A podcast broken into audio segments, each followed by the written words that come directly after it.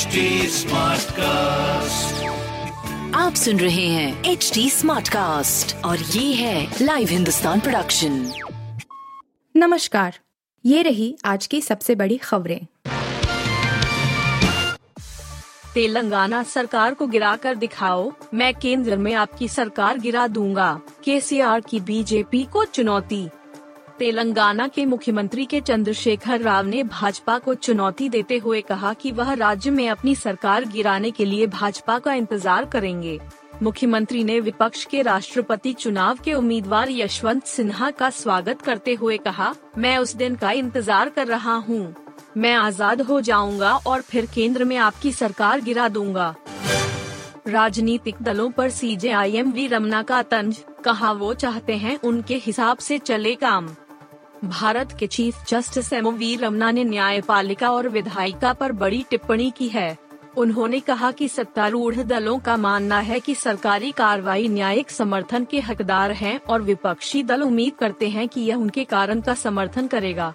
लेकिन यह समझना ज़रूरी है कि न्यायपालिका केवल संविधान के प्रति जवाबदेह है। उन्होंने कहा कि देश ने अभी भी संविधान द्वारा प्रत्येक संस्थान को सौंपी गई भूमिकाओं की पूरी तरह से सराहना करना नहीं सीखा है। भारत में ट्विटर हैंडल्स ब्लॉक होने से बौखलाया पाकिस्तान, शीर्ष राजनयिक को तलब करके जताया विरोध। पाकिस्तान ने भारत में कुछ पाकिस्तानी ट्विटर हैंडल को ब्लॉक किए जाने को लेकर भारतीय राजनयिक को तलब किया।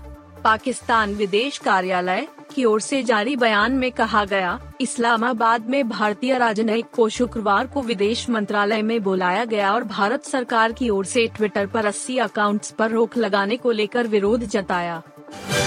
एम एस धोनी चालीस रूपए में करा रहे थे इलाज, डॉक्टर को पता नहीं थी ये बात। भारतीय क्रिकेट टीम के पूर्व कप्तान एम एस धोनी के पास पैसों की कोई कमी नहीं है, लेकिन फिर भी वे चालीस रूपए वाला इलाज करा रहे हैं। जी हाँ ये बात एकदम सच है। एम एस धोनी अपने घुटने में चोट से पीड़ित हैं और इस चोट से राहत पाने के लिए विकेट कीपर बल्लेबाज ने आयुर्वेद की ओर रुख किया है। आयुर्वेद के डॉक्टर की फ़ीस महज चालीस रूपए है। प्री मैरिटल सेक्स और प्रेगनेंसी पर दिया मिर्ज़ा बोली, वही इसे सेलिब्रेट कर सकते हैं जो पर्सनल च्वाइस से डरते नहीं। दिया मिर्ज़ा बॉलीवुड की ऐसी एक्ट्रेसेस में से एक है जो हर बोल्ड सब्जेक्ट पर ओपनली बात करती हैं।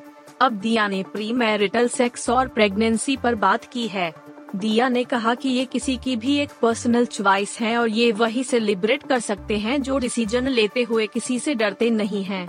बता दें कि दिया ने बिजनेसमैन वैभव रेखी से पिछले साल फरवरी में शादी की है शादी के दो महीने बाद दिया ने अप्रैल में अपनी प्रेगनेंसी की अनाउंसमेंट की उस वक्त दिया की शादी पर सवाल उठे कि उन्होंने शादी ही इसलिए की क्योंकि वह प्रेग्नेंट थी।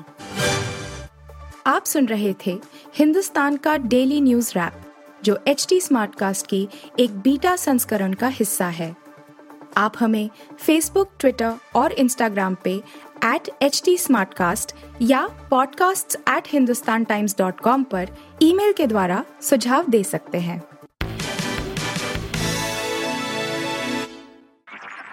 आप सुन रहे हैं एच डी स्मार्ट कास्ट और ये था live Hindustan production smart Smartcast.